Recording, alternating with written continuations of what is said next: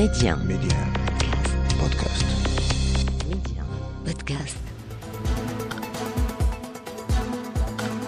Bonjour à tous, bienvenue dans Economia, le dernier de l'année 2022. Donc ce sera l'occasion de faire le point sur ce qu'a été l'actualité économique au Royaume du Maroc avec un début d'année que l'on pensait essentiellement axé sur la fin de la crise du Covid-19 et puis finalement avec cette guerre en, Ukraine, il y a eu euh, toutes ces problématiques liées à la cherté de l'énergie, l'inflation, la tension sur les acquisitions de céréales. Nous allons tirer le bilan de cette année économique qui, disons-le clairement, a été difficile. Ensuite, nous irons faire notre fameux tour du monde de l'économie mondiale avec euh, l'Égypte pour commencer qui a passé un accord avec le FMI. C'est encore de l'argent dont l'Égypte aujourd'hui a besoin pour maintenir son taux de croissance, pouvoir aussi suivre les investissements dans les grands travaux qui ont été initiés par le président Sisi. Ensuite, le monde, la planète Terre et les eaux chaudes des Caraïbes, où il y a de plus en plus de migrants cubains qui essayent de rejoindre les côtes américaines. Aujourd'hui,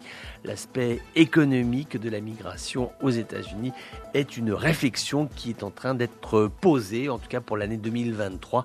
Ce sera un des grands thèmes de la réflexion américaine. Enfin, bien évidemment, notre question piège à notre invité. Il ne s'y attend pas et pourtant, nous lui adresserons cette question tout à fait surprenante. Voilà, Economia, dernier volet, tombé de rideau sur l'année 2022. Ça commence tout de suite. Nous en parlions à l'instant, cette année 2022 a été assez formidable à bien des égards pour le Maroc. Et puis il y a eu des choses, des instants qui ont été plus difficiles en raison du contexte international qui a été, c'est vrai, complexifié, par exemple, par la guerre en Europe. On va reprendre ce qui s'est bien passé, ce qui a été plus difficile au cours de cette année 2022, avec Hassan El Arafi, qui est un économiste de renom que l'on connaît bien sur les ondes de Radio Méditerranée internationale. Hassan El Arafi est peut-être pour commencer, nous aider à nous souvenir de ce qu'ont été les premiers mois de l'année 2022. En fait, euh, janvier-février 2022, le Maroc sort de la crise du Covid, hein, qui a été compliquée, avec un bilan économique. Est-ce que vous pouvez nous en rappeler euh, les principaux termes lorsque nous sommes au début de l'année 2022 2022 peut être considéré comme une année difficile quand même, sur le plan économique parce que ça, c'est, on peut considérer que ça, c'est une exception dans le trajectoire de l'économie marocaine depuis le recouvrement de l'indépendance, le Maroc n'est pas un pays inflationniste. Mais avec euh, les répercussions de Covid, avec les répercussions de la guerre d'Ukraine, la résilience de l'économie marocaine euh, laisse à désirer. Et en, la matière, euh, aujourd'hui, il y a un pressenti général, aussi bien chez les les, experts en économie, que ce soit chez les, les ménages, qu'on mmh. est en train de vivre euh, une situation économique marquée par la cherté et, et, et l'inflation. Est-ce qu'on peut dire, Monsieur Alaravi, est-ce qu'on peut dire que finalement, le moment delta de cette année 2022, le moment où on est vraiment rentré entre guillemets hein, dans un autre monde, c'est le début de la guerre en Ukraine? Est-ce qu'on peut le formuler ainsi?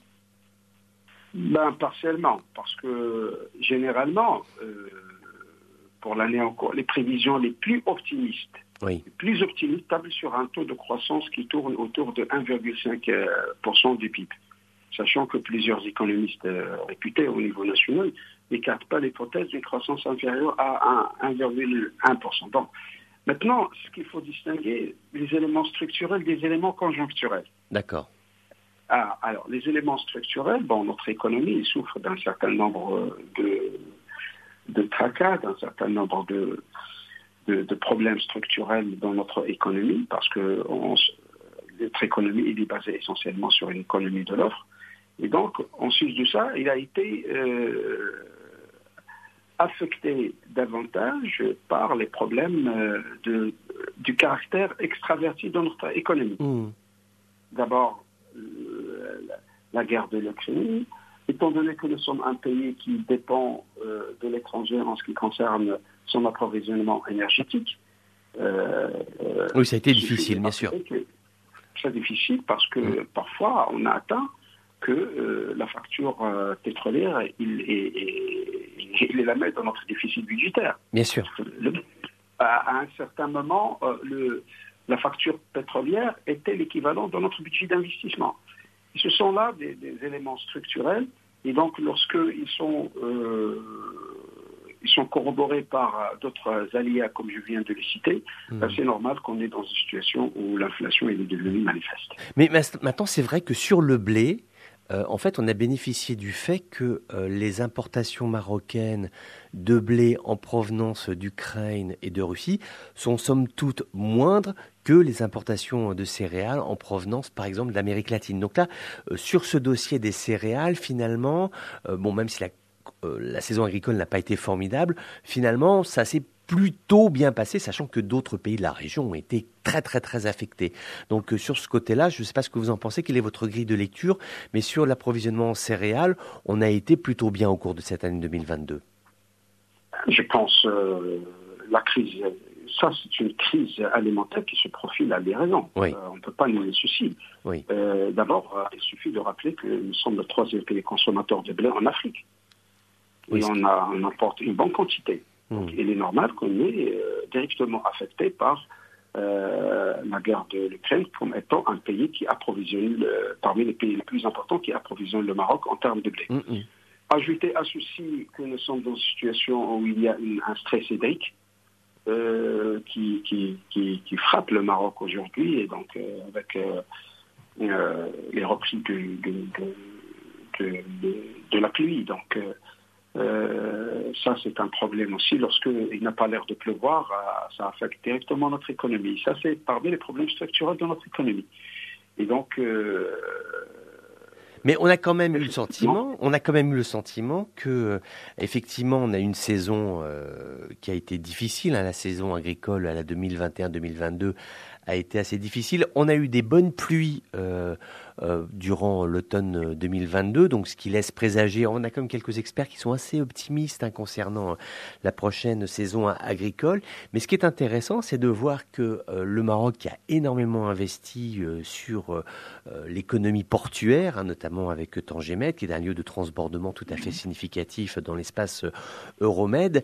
finalement, Tangemet n'a pas été trop affecté par ce dont on a beaucoup parlé au moment du début de la guerre en Ukraine. On a dit oh, le commerce mondial, international va complètement être réécrit, les routes commerciales de l'énergie vont être chamboulées, etc. En fait, on se rend compte que ça n'a pas trop bougé de ce côté-là, que finalement les, zones, les zones portuaires marocaines fonctionnent toujours correctement et qu'il n'y a pas trop de, dégâts de ce côté-ci.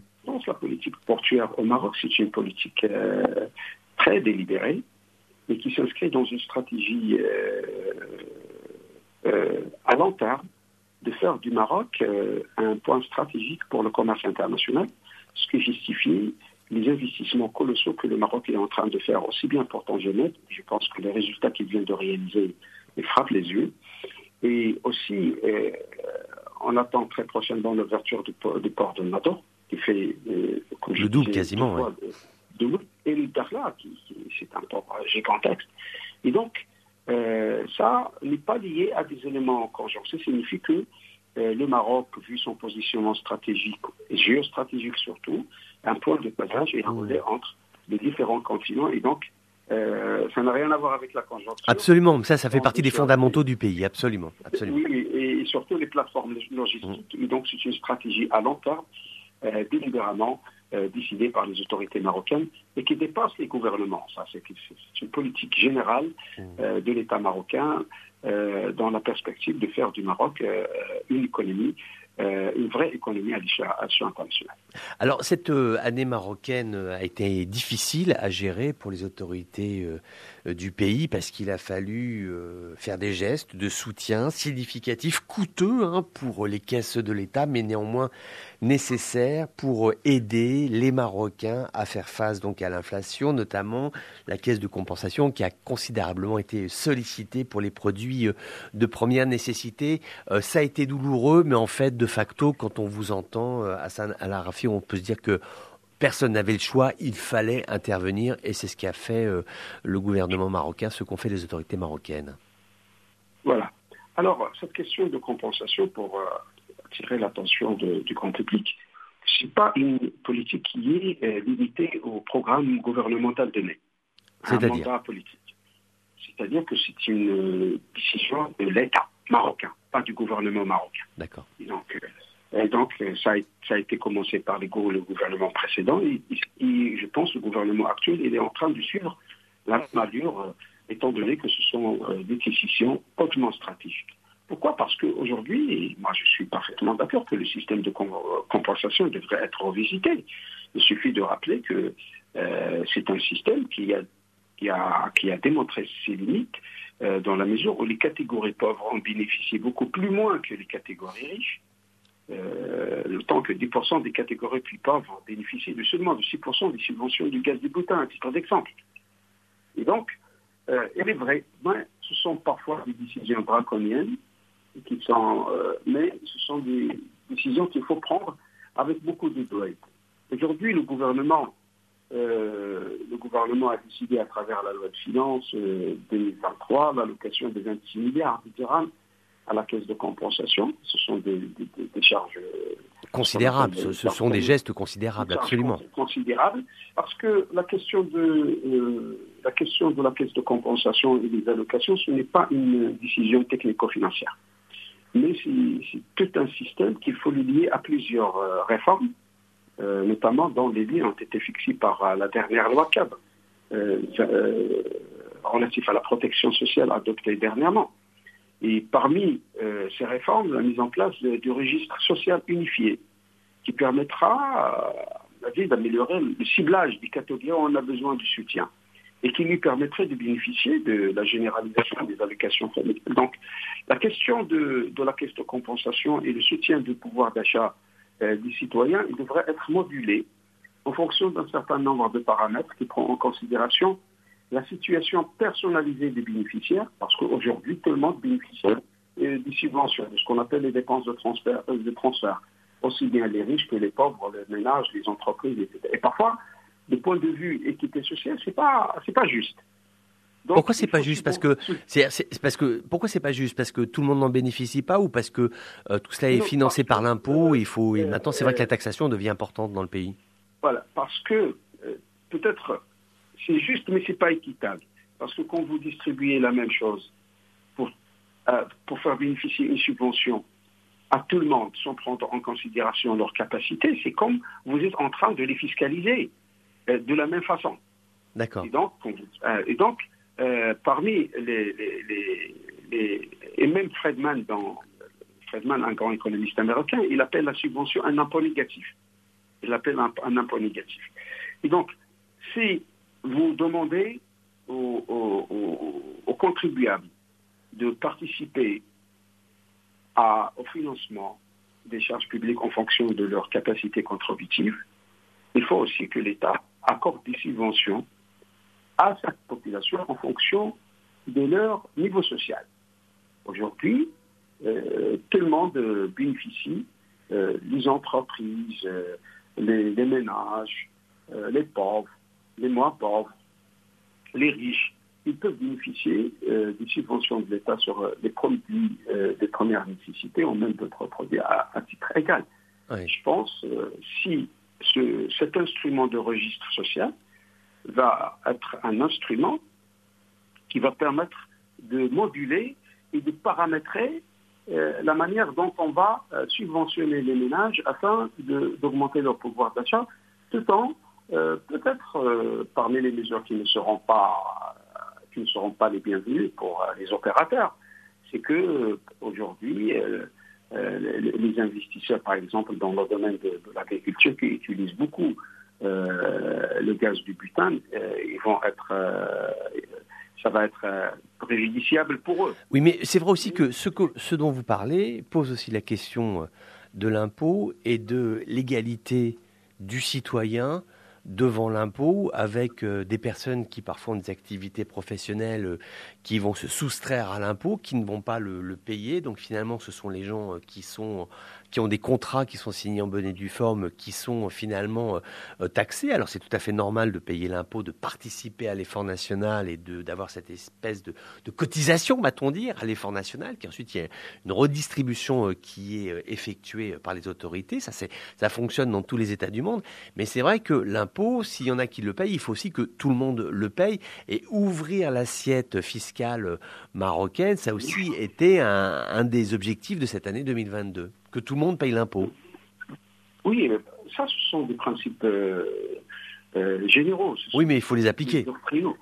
Oui, il faut les appliquer. C'est très difficile. Aujourd'hui, la facture des dépenses fiscales, ce qu'on appelle les dépenses fiscales, c'est-à-dire les exonérations, les abattements, les dérogations fiscales que porte l'État à certaines catégories socioprofessionnelles, à différentes contribuables, bon, euh, parfois il équivaut à notre déficit budgétaire. C'est presque 400 mesures fiscales. Aujourd'hui, ce qui est demandé, c'est que d'abord l'État, il devrait demander plus à l'impôt, moins aux contribuables. Je m'explique. Oui, expliquez-nous, parce que l'impôt, c'est euh, un sujet sensible. voilà, parce qu'aujourd'hui, euh, il y a une assiette fiscale. Et la fonction d'un impôt, chez tous les fiscalistes euh, du monde, euh, il faut qu'on ait une politique, il faut qu'on ait une politique fiscale. Cette politique fiscale devrait répondre à trois, à trois objectifs. D'abord, il faut qu'il soit rentable pour renflouer le trésor. Mmh. Deuxièmement, il faut que cet impôt permet de corriger les externalités négatives ou positives du marché. Oui. et troisièmement, et ça c'est le plus important, il faut qu'il crée des effets redistributifs. Bien sûr. On ne parle pas uniquement de l'égalité devant l'impôt. L'égalité par l'impôt aussi. Mmh, Donc, euh, c'est-à-dire que l'impôt, devrait jouer son rôle de régulateur. Un impôt qui va permettre de redistribuer, de, de, de, de faire jouer la fonction redistributive de l'État. Mmh. Ça, c'est très, très important. Et donc, aujourd'hui, chaque mesure fiscale, il devrait être vue suivant sa triptyque. Oui. Est-ce que c'est rentable? Est-ce que ça permet de corriger les externalités? Est-ce que ça permet de créer des effets euh, redistributifs? Et, c'est ça, si je, me permets de critiquer les rapports du ministère des Finances qu'ils présentent euh, à l'occasion de projets de loi de finances en ce qui concerne les dépenses fiscales, parfois ils ont un aspect rétrospectif, pas prospectif. Au lieu de les expliquer et de nous montrer euh, pourquoi il a exonéré ou il a donné des dérogations fiscales à un secteur. Bon, ce sont des rapports parfois qui nous racontent, euh, qui essaient de nous commenter les dérogations qui ont été déjà faites. Mais ce qui est demandé, mhm. c'est comment convaincre euh, les contribuables de payer les impôts. J'exonère ce, secteur. Voilà les raisons pourquoi j'exonère ce secteur. Voilà les raisons de euh, que je, je surtaxe euh, un autre secteur ou à notre, autre catégorie socio-professionnelle parce que je la considère euh, comme étant une niche fiscale. Mais aussi, il y a aussi. Et... L'approche du débat doit changer. Absolument. Mais en transparence de votre propos, il y a cet objectif euh, auquel tout le monde aspire, les riches, les pauvres, les moins pauvres et autres. C'est l'équivalent d'une d'une sorte de sécurité sociale, on va dire, d'un remboursement, parce que la CNSS existe déjà, hein, mais d'avoir une couverture de santé euh, complète, 100%, une couverture maladie, alors qui pourrait s'appliquer à la fois aux personnes qui sont malades, mais également, on en parle moins, mais aux personnes qui sont handicapées, aux personnes qui ont des problèmes psychiatriques aussi, qui sont parfois euh, abandonnées et qui auraient le droit aussi euh, d'avoir des soins médicaux, également nos anciens, les personnes du troisième âge, hein, puisque aussi il faut s'en occuper, puisque voilà. Euh, et est-ce qu'aujourd'hui, c'est un projet, tout le monde est d'accord, hein, je crois qu'il y a vraiment une unanimité, mais est-ce que c'est tenable? Est-ce qu'on peut y arriver? Dites-nous. Bon, euh, d'abord. Vous hésitez. C'est une, décision, euh, une décision apparemment irréversible. Le Maroc a décidé par la haute autorité du Maroc, Sa Majesté le Roi, que c'est un projet de société, la généralisation de la protection sociale, dans son sens. Et donc, aujourd'hui, l'État, il est devant euh, un vrai défi. D'abord, sur le plan financier, il doit mobiliser une enveloppe annuelle de 50 milliards, 51 milliards de dirhams à l'horizon de 2025, qui sera répartie entre la généralisation de l'assurance maladie obligatoire, la généralisation des allocations familiales, et aussi l'élargissement des bénéficiaires des régimes de retraite et la généralisation de l'accès à l'indemnité pour perte d'emploi. Parce qu'il ne s'agit pas uniquement d'une couverture médicale, mais c'est une protection sociale qui prend mmh. en considération euh, l'assurance maladie et autres aspects qui, qui, sont liés à la protection sociale. C'est un vrai défi. C'est énorme, c'est un, un, projet énorme. Et, ouais, c'est un projet énorme. Alors, euh, c'est normal que l'État il doit chercher de l'argent. Comment? Alors, c'est la raison pour laquelle je pense qu'il y a deux choses sur lesquelles, euh, à mon avis, l'État doit jouer. Le premier, euh, ou trois éléments. Un élément structurel et deux éléments, je peux, les, je peux le considérer comme des, des éléments euh, conjoncturels. L'élément structurel, parce que pour avoir de l'argent, il faut faire fonctionner l'économie. Il faut que l'économie génère de, de, de revenus, de l'épargne. Oui. Pour que l'économie génère de l'épargne, il faut travailler. Il faut que les facteurs, et dans ce cas-là, je pense que on devrait remettre encore en cause les éléments qui participent à la réalisation d'un bon taux de croissance au Maroc. Un, le problème de financement. Oui. Deux, le problème de, de, de la compétitivité. Oui. Et dans ce cas-là, je peux évoquer le problème de ce qu'on appelle l'indice de, de TTF, productivité Mhm. totale de facteurs, c'est-à-dire lorsqu'on on, on fait le mélange entre l'argent, l'infrastructure et Mhm. puis le travail, est-ce que ceci permet de générer euh, une bonne productivité, une bonne compétitivité? Et donc, euh, ceci, si je vous donne un exemple, lorsque le- la, la- la- la crise euh, financière qui a secoué les États-Unis, l'Europe en 2008, ben, l'Allemagne n'a pas été Trop affecté, absolument. gravement, Oui, oui, absolument. gravement affectée. Ben, lorsque les économistes ils ont cherché s'il en est les raisons, ils ont trouvé que ils ont un bon euh, indice de euh, productivité totale de facteurs parce qu'ils travaillent. Le Bien taux sûr. de productivité est l'élément. Lorsque on a, nous sommes dans une économie où les gens ne travaillent pas, ou lorsque euh, vous avez des lauréats des, rock- des, des grandes écoles d'ingénierie, et puis lorsqu'on l'affecte, on l'affecte ailleurs, on ne place pas la bonne personne à la bonne- au bon poste, Hmm. ben, vous êtes en train de détruire le, le, le, Lorsque vous financez un projet et on finit par se retrouver par un pro- projet FESCO, vous êtes en train de détruire les, les- les paramètres de financement. Et aussi le climat des affaires. Bien sûr. Aujourd'hui, euh, parce que tout ceci, quand on parle de la protection sociale, qu'est-ce qu'on cherche au, au juste? On cherche, comme l'avait dit dans la loi de finances, l'État social. L'État social, c'est quoi? C'est la paix sociale. Tout gouvernement est sur ceci. Et pour avoir de la paix sociale, il faut avoir du développement. Pour avoir du développement, il faut avoir euh, un, un- un niveau de croissance euh, Important. valable. Hmm, absolument. Pour ceci, pour, le, pour ce faire, il faut avoir une formation pour de capital fixe important. Et pour avoir la formation de capital fixe, il faut avoir d'investissement. L'investissement a besoin de l'argent. L'argent- ne peut provenir que d'une épargne. Cette épargne elle peut être nationale ou en adulte. Et on revient à la question de de l'investissement. Hmm. Pour cela, Sa Majesté le Roi, il était très, il a beaucoup euh, mis l'accent sur sa question de la charte d'investissement parce que on ne peut pas créer de la richesse en dehors de l'investissement. C'est pas l'administration qui crée de la richesse, c'est le secteur privé. Aujourd'hui, je pense que le challenge de tout ceci, euh, euh, c'est la création de la richesse par l'investissement. Donc, si on veut avoir de l'argent et mobiliser ces, ces, ces 51 milliards de dirhams et pouvoir affronter le défi de faire face à des charges sociales extrêmement élevées, je pense qu'il n'y a pas de raison que, euh, il n'y a pas d'autre chemin que de promouvoir l'investissement. Il faut que le Maroc soit un pays très attractif pour les investisseurs étrangers, parce que l'investissement n'est pas limité euh, au niveau des lois, au niveau de loi cadre. Ben, c'est tout un système de dispositifs de gouvernance euh, qu'il faut tout revoir. Qu'il ait une sensibilisation nationale, à mon avis. Il ne faut pas euh, un effort de communication important parce que l'investisseur, euh, in fine, il va se retrouver avec des, des agents de l'administration. Et parfois qui ne sont pas appliqués dans ce débat élitiste sur l'investissement. Je pense, à mon avis, le challenge du Maroc est dans l'investissement.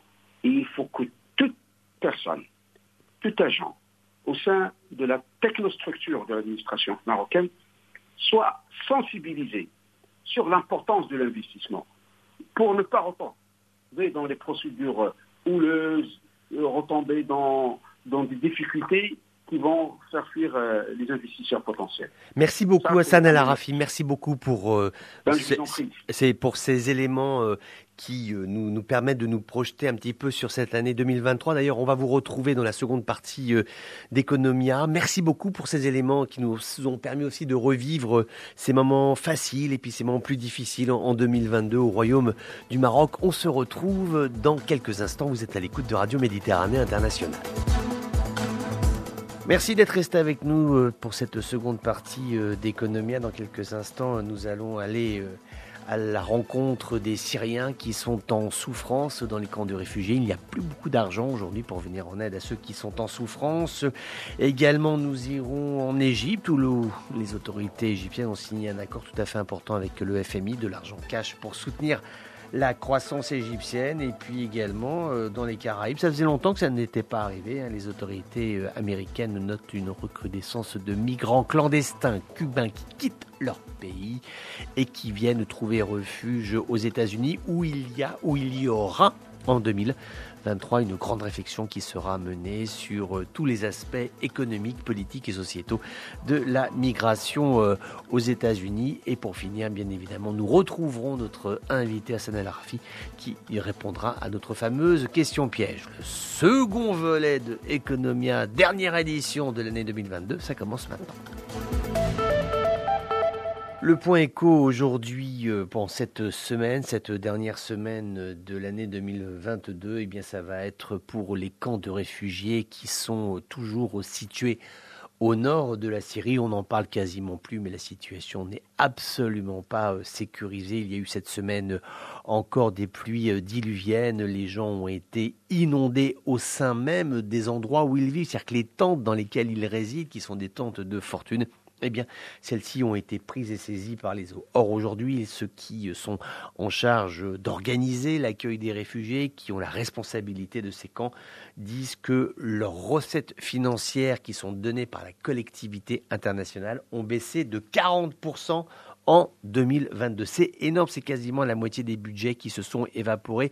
Il faut de l'argent. Les Nations Unies réclament des fonds pour venir en aide à ces centaines de milliers de personnes qui sont toujours au nord de la Syrie et qui sont totalement oubliées et qui vivent aujourd'hui des situations épouvantables. Par exemple, leurs tentes sont de très très mauvaise facture, ce qui fait qu'il y a des incendies qui se déclenchent. Pas moins de 163 incendies ont été euh, déclarés durant cette année 2022. Au total, on estime que c'est près de 300. Alors le chiffre exact, c'est 298 tentes qui ont été endommagées euh, par des départs euh, de feu. Il y a eu aussi cette problématique des enfants que l'on a retrouvés morts parce qu'ils ont été asphyxiés. Il y a aussi ces enfants qui tombent malades parce qu'il y a des photos qui sont faites. hein. Même les réfugiés entre eux se filment où on les voit marchant pieds nus dans la neige. Ceci n'est pas acceptable. Comment est-ce possible aujourd'hui qu'il y ait une telle baisse des fonds qui soient attribués à la Syrie? Alors il y a de l'argent qui est dépensé euh, sur des grands conflits, hein. par exemple l'Ukraine, avec euh, des sommes qui sont mobilisées, qui sont tout à fait considérables. Il y a aujourd'hui euh, des pays africains, et tant mieux qui reçoivent des aides substantielles.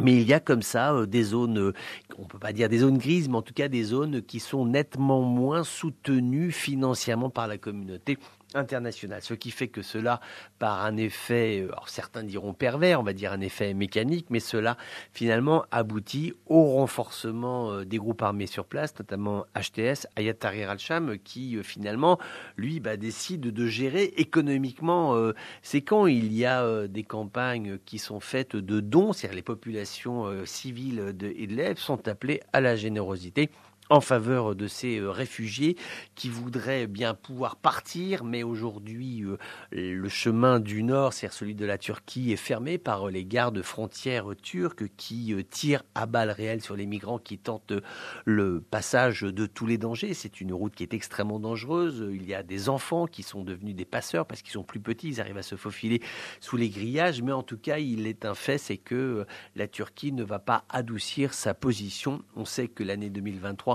va être une année tout à fait essentielle pour le président Erdogan, pour le programme économique du président Erdogan. La Turquie, que l'on sait, sujette à une inflation tout à fait colossale, hein, plus de 70% sur certains produits, donc c'est absolument euh, dramatique. Est-ce que Erdogan, qui a promis de faire partir au moins 1,5 million, peut-être même 2 millions de réfugiés euh, euh, syriens qui sont actuellement en Turquie, les faire rentrer chez eux. Est-ce qu'il va aller au bout de cette euh, promesse? Donc ça va surcharger encore plus qu'il ne faut les camps de réfugiés syriens, sachant qu'il n'y a pas d'argent pour accueillir ces personnes. Donc comment cela va-t-il se passer? Et puis également ce président turc, ce président Erdogan, qui est dans une situation politique complexe, puisque d'après les sondages, celui-ci n'est pas en ne serait pas en mesure de remporter les élections si demain celles-ci venaient à être organisées. Donc euh, voilà, il lui reste encore euh, plusieurs mois de campagne. A priori, il ne devrait pas y avoir d'élections anticipées. Ça se tiendra au mois euh, de juin. Mais en tout cas, un président Erdogan qui est en difficulté, quel impact cela aura-t-il ou aurait-il, parlons conditionnel, pour les réfugiés syriens? Ce sont des questions aujourd'hui qui se posent de façon tout à fait cruciale au nord-ouest de la Syrie. Nous partons maintenant dans le monde arabe pour passer en revue les grandes informations économiques de la semaine avec euh, cette Égypte qui a conclu avec le FMI un accord. Euh, c'est un accord de mécanisme élargi, de crédit, et ainsi elle obtient, cette Égypte, un crédit de 3 milliards de dollars. C'est le deuxième crédit de ce genre qui a été obtenu euh, par l'État égyptien. On se souvient que le premier, c'était en 2016, c'est aussi le quatrième accord avec le FMI en l'espace de six ans. C'est de l'argent qui va permettre au pays de résister aux chocs extérieurs successifs euh, qui ont fait que la balance des paiements euh, des pays euh, de la région aujourd'hui sont en difficulté. L'Égypte est face à une situation de polycrise internationale. C'est l'utilisation euh, de plusieurs crises, hein, polycrises. Hein. cela veut dire qu'il y a à la fois le Covid-19, à la fois euh, le ralentissement de l'économie mondiale, à la fois la guerre en Ukraine. Et quand on fait la somme de toutes ces difficultés, aujourd'hui, on se rend compte que l'Égypte a besoin de cash, a besoin d'argent pour pouvoir sortir le nez de et surtout pour pouvoir mener à bien tous ces projets qui ont été initiés par le président Sisi et qui veut ouvrir son pays aux énergies renouvelables ainsi que à tout le secteur de la connectivité, hein, la 5G, euh, tout le secteur de l'informatique, de telle façon à ce que l'Égypte soit un pays concurrentiel dans ces domaines économiques. Direction le Qatar, où la Coupe du Monde s'est achevée, mais maintenant il faut travailler sur euh, le prochain budget de l'État pour 2023. L'idée générale est de contribuer à renforcer clairement les échanges, hein, les échanges boursiers, mais aussi les échanges d'hommes et de marchandises, travailler à la poursuite des dépenses dans le secteur des infrastructures qui sont liées euh, principalement au tourisme et puis euh, à l'industrie au sens le plus large du terme. Le nouveau budget de l'État du Qatar euh, entrera en vigueur d'ici quelques jours, hein, c'est au tout début de l'année 2023, après une approbation officielle qui sera faite par l'émir du euh, Qatar. A priori, on sera sur une valeur totale de 62,5 milliards euh, de dollars. Mais soyons prudents, attendons d'avoir, ça c'est juste l'idée générale, attendons d'avoir le chiffre final qui sera validé par l'émir du Qatar pour savoir exactement à combien euh, s'élèvera euh, ce budget. En tout cas, ce qui est important, c'est qu'aujourd'hui, le Qatar compte bien surfer sur la vague de la Coupe du Monde hein, qui lui a offert une visibilité économique tout à fait significative. Et puis maintenant, bah, rejoindre, renouer la vie quotidienne de la finance, la vie quotidienne du commerce international pour essayer de profiter pleinement de ce rendez-vous réussi qui fut celui de la Coupe du Monde 2022. En tout cas, il y a un pays où euh, cette année 2023 est attendue avec euh, la plus grande des anxiétés, c'est le Liban, oui, les Libanais euh, attendent de cette année 2023, bien qu'elle soit moins difficile, qu'elle soit moins sujette à une inflation incroyable, incontrôlable.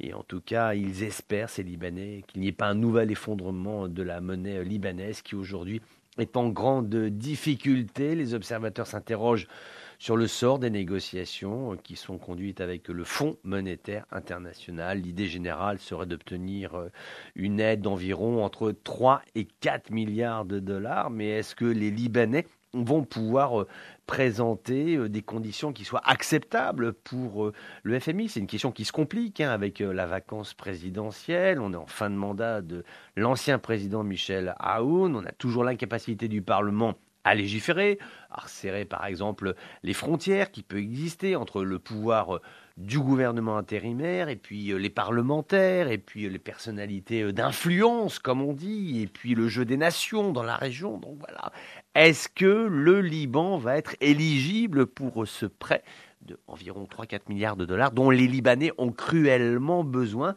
C'est vrai qu'aujourd'hui, en cette période de fin d'année, à l'aube de 2023, on se pose pleinement la question. Enfin, cet élément intéressant, hein, c'est le président turc Erdogan qui a annoncé la découverte de nouvelles réserves de gaz naturel, ceci en mer Noire. Ce sont des réserves qui sont estimées environ à 58 milliards de mètres cubes. C'est un chiffre qui est tout à fait conséquent. Le navire d'exploration turc, le Fatih, a découvert ces nouvelles réserves, un puits qui a été nommé Sheikh Juma et qui est d'une profondeur de 323 mètres, ce qui est conséquent, mais qui n'est pas tout à fait euh, non plus euh, impossible à travailler. Hein. Cela permettra euh, à la Turquie de recevoir donc un afflux de gaz qui va lui permettre d'abord de contenter sa consommation intérieure et puis également, s'il y a du surplus, de pouvoir le vendre. C'est tout à fait important. On sait que la Turquie a les yeux tournés vers l'espace euro-méditerranéen et vers la mer Noire pour essayer de trouver des ressources naturelles et d'y gagner quelques monnaies afin d'équilibrer un budget qui va être âprement discuté. Hein. On est euh, à l'aube de 2023. Il va y avoir la nouvelle année électorale avec ses élections générales. Ce sera au mois de juin. Le président Erdogan est donné perdant par tous les instituts de sondage, mais il sera en tout cas candidat à sa propre succession. Ça fait presque 20 ans qu'il est au pouvoir. Il sera candidat à sa succession et bien évidemment, il sera dans l'obligation de présenter à ses électeurs, ses futurs électeurs, espère-t-il, un bilan économique satisfaisant. C'est sûr que des découvertes de gaz, de tout cela, concourent à l'élaboration de son discours politique qui sera présenté à l'électorat turc durant l'année 2023. Nous poursuivons notre tour du monde de l'économie, direction les mers chaudes des Caraïbes, depuis Cuba à destination des États-Unis. Il y a de plus en plus de migrants cubains qui veulent quitter le régime communiste pour se diriger vers la communauté cubaine qui a émigré depuis longtemps aux États-Unis. Il y a aujourd'hui une forte augmentation de départ de Cubains, ce qui inquiète les autorités américaine et vient nourrir le débat qui est en train de se dessiner aujourd'hui aux États-Unis sur le devenir de la migration qui est essentielle, qui est importante, qui est fondatrice du pays et qui euh, néanmoins est une migration qui euh, pose des questions euh, tout simplement organisationnelles, civilisationnelles qui vont être posées tout au long de l'année 2023 une année 2023 qui va être dominée par des éléments tels que la flambée des prix, la guerre, la hausse des taux, le réchauffement euh, climatique, ce qui fait qu'aujourd'hui, nombre d'économistes qui, en cette fin d'année 2022 et début d'année 2023, quasi imminent, eh bien, estiment que cette année 2023 vers laquelle nous nous dirigeons sera une année de poly crises, poly plusieurs, plusieurs crises qui vont venir s'additionner les unes aux autres. Alors on ne va pas rentrer dans le pessimisme ambiant, dans les projections euh, qui sont faites, mais tout de même, il est à peu près partagé comme analyse que cette année 2023 va être extraordinairement complexe, avec énormément de dépenses militaires, toujours des tensions sur les céréales, toujours des tensions sur les routes de l'énergie, et puis toujours de la difficulté à générer de la stabilité, de la sécurité pour faire vivre des investissements euh, soit nationaux, soit étrangers, essayer de fluidifier les routes commerciales et faire en sorte que commercer euh, concourt à la richesse des peuples et des pays et ne soit pas euh, sujet à des brusques interruptions provoquées par des conflits, des tensions et des guerres. C'est vrai qu'aujourd'hui, nous avons eu cette semaine, nous l'avons lu dans Economia, beaucoup, beaucoup d'analyses qui sont tout à fait pessimiste pour le déroulement de l'année 2023. ExxonMobil, le groupe américain, a saisi la Cour de justice de l'Union européenne. Cette semaine, elle entend, cette compagnie américaine, faire blocage à la taxe sur les super profits des géants énergétiques. C'est une taxe qui a été décidée par Bruxelles, qui a été adoptée euh, fin septembre, qui a été officiellement baptisée contribution temporaire de solidarité, une charge qui est censée donc être payée par les producteurs et les distributeurs à la fois de pétrole, de gaz et de charbon qui ont réalisé des bénéfices absolument colossaux durant la guerre en Ukraine et cela va se poursuivre hein, puisque nous le disions à l'instant 2023 sera toujours dominé par le conflit en Ukraine. Ce dispositif permet aux États de l'Union européenne de prélever 33 des bénéfices imposables de 2022, des bénéfices qui sont tout à fait conséquents encore une fois, et ExxonMobil, la compagnie, refuse de payer. Elle va porter l'affaire devant la Cour de justice européenne. La Cour de justice européenne, qui se situe juste à côté des locaux de la Banque centrale européenne, Christine Lagarde a promis que l'institution va faire tout son possible cette année pour combattre l'inflation et elle réussira. C'est en tout cas le vœu qu'elle a formulé pour 2023 combattre l'inflation avec une politique de taux audacieux. C'est euh, l'objectif qui a été fixé. C'est vrai qu'aujourd'hui, euh, en Europe, les prix sont devenus tout à fait euh, astronomiques, tout à fait non conformes aux politiques salariales qui sont conduites avec des entreprises qui ne peuvent pas augmenter les salaires parce que le coût du travail en Europe est extrêmement élevé.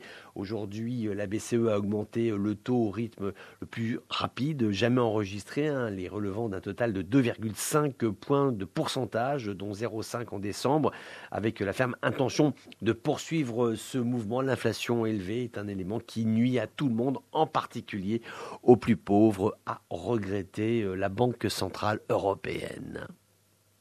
Et puis euh, cette information qui euh, résulte directement des événements en Ukraine, le rouble, la monnaie nationale russe, est tombé à son niveau le plus bas depuis huit mois face au dollar. La monnaie souffre du poids des attentes hein, et des sanctions qui ont été euh, prises à l'encontre de son activité pétrolière et gazière. Aujourd'hui donc le rouble perd de sa valeur, mais néanmoins L'économie russe, contrairement à ce que disait l'Ouest, l'économie russe réussit globalement à résister. C'est vrai que le fait que les Chinois euh, achètent la quasi-totalité hein, de la production du pétrole et du gaz russe, ça aide considérablement.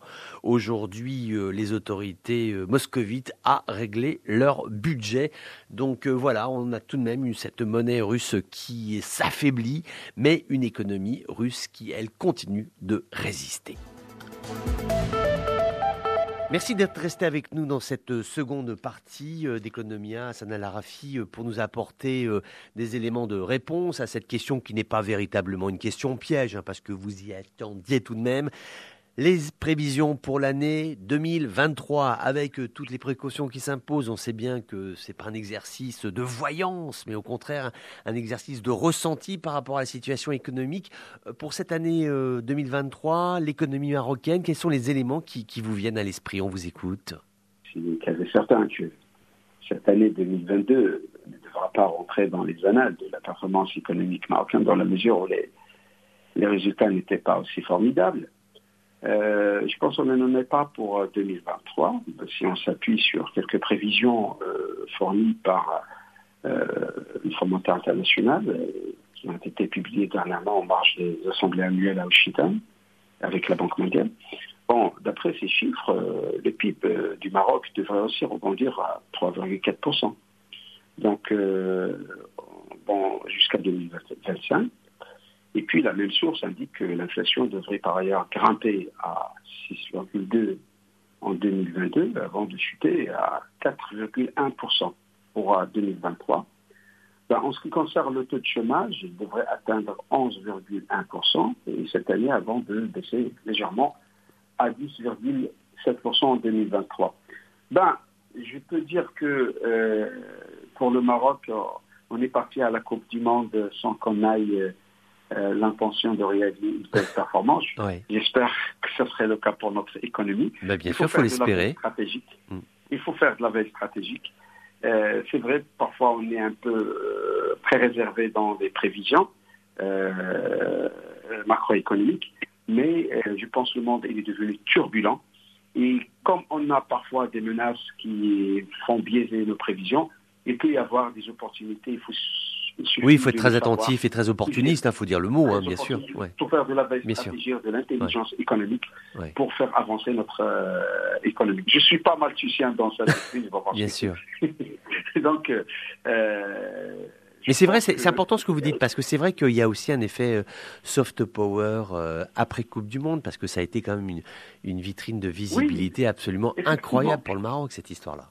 Oui, euh, on est parti avec un plan, une intention de très très modérée, mmh. mais on a réalisé une performance. Bien sûr. parce que on a pu quand même optimiser plusieurs paramètres. Bien sûr. entre temps, c'est pas le produit là. Ben, il suffit de revoir certains éléments parce que notre problème, ici au Maroc, ce n'est pas le problème des moyens, etc. C'est le problème de gouvernance. il faut qu'on travaille tous pour réaliser, pour réaliser cet objectif. Il faut qu'on ait une bonne gouvernance au niveau de la structure. Et ça marchera. Mais euh, absolument. Et ce, qui est, ce qui est très important aussi, c'est de, de voir euh, à quel point euh, la comment dire, c'est comme s'il y avait une sorte de, de, reconnaissance assez générale de ce qu'était le Maroc. C'est-à-dire que c'est pas uniquement l'équipe de football, c'est vraiment un ensemble de paramètres qui s'est mis en place et qui a pu, voilà, voilà. beaucoup de leçons. Voilà, c'est ça. C'est, c'est très important. Qui plus est, effectivement, en étant parti en se disant bon, ça va être difficile, ça va être compliqué, puis finalement non, les bonnes nouvelles sont arrivées. Voilà. Et comme disait, je, je, peux paraphraser Peter Ducker, il a dit que euh, il n'y a pas de pays pauvres et de pays riches. Il y a des pays mieux managés et il y a des pays sous-managés. Oui, oui, tout à donc, fait. Euh, donc, euh, ce qui fait la différence entre les pays, c'est pas les rentes, c'est pas la, richesse naturelle, mais la manière dont on gère tout ceci. Je pense que le Maroc, ces dernières années, a fait des progrès qu'on ne peut pas les et qui sont des progrès très importants. On a pu réaliser des choses que dans un laps de temps qui, ne peut être que, que, sont des choses qui, manifestent qu'il y a un volontarisme au niveau du pouvoir public afin de. Il reste encore des choses qu'il faut créer, qu'il faut développer euh, d'une manière progressive. Voilà, bah écoutez, en tout cas, on espère que cette année 2023, les mots qui ont été les vôtres seront entendus et que l'ensemble des acteurs, euh, de tous ceux qui font la société civile, économique et politique euh, marocaine, euh, tout ce monde-là, ce, pays marchera dans le, dans le même sens, celui du progrès, de la cohésion civile, ce qui est tout à fait important. En tout cas, on a été très heureux de vous entendre. C'est notre dernière interview pour 2022 d'Economia, mais il y en aura d'autres l'année prochaine, en 2023. Mille merci d'avoir été notre invité aujourd'hui aujourd'hui. On est très heureux de vous avoir entendu. Merci. à vous. Merci. Voilà, c'était Economia, le dernier cru de cette année 2022. Euh, Bien évidemment, nous nous retrouvons la semaine prochaine. Nous serons en 2023 et 12 nouveaux mois d'Economia s'offriront à nous et nous les vivrons ces 12 prochains mois ensemble. À bientôt, belle fête de fin d'année à vous tous, bonne écoute de Radio Méditerranée Internationale. Thank you.